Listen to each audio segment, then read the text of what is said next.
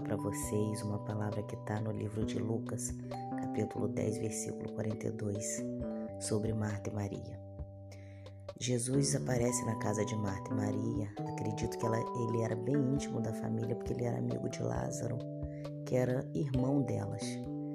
Marta abre a porta para Jesus e Maria senta para ouvir e aprender tudo que Jesus tem para ensinar. E Marta, muito preocupada com os seus afazeres, ainda fica irritada, indignada, fala: Senhor, o senhor não se incomoda de Maria ficar aí eu fazendo tudo sozinha? E ele fala: Marta, Marta, você está preocupada com muitas coisas. Maria escolheu a melhor parte e esta não lhe será tirada.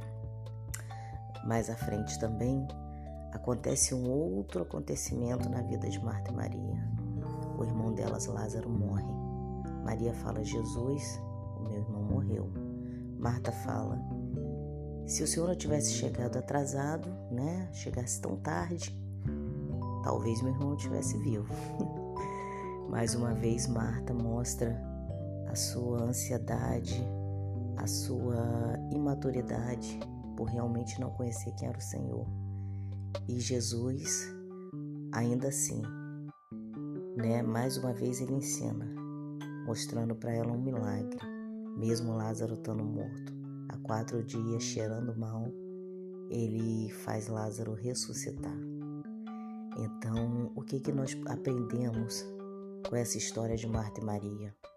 Que muitas vezes nós recebemos o Senhor, mas andamos preocupados e ansiosos com muitas coisas, ansiedades, e não paramos para escutar o que o Senhor quer para nós. E é isso que eu te convido a fazer não só nesse dia, todas as vezes quando tiver uma situação preocupante, uma situação de desespero, parar um pouquinho, um minuto que seja, Senhor, o que que o Senhor quer comigo diante disso tudo?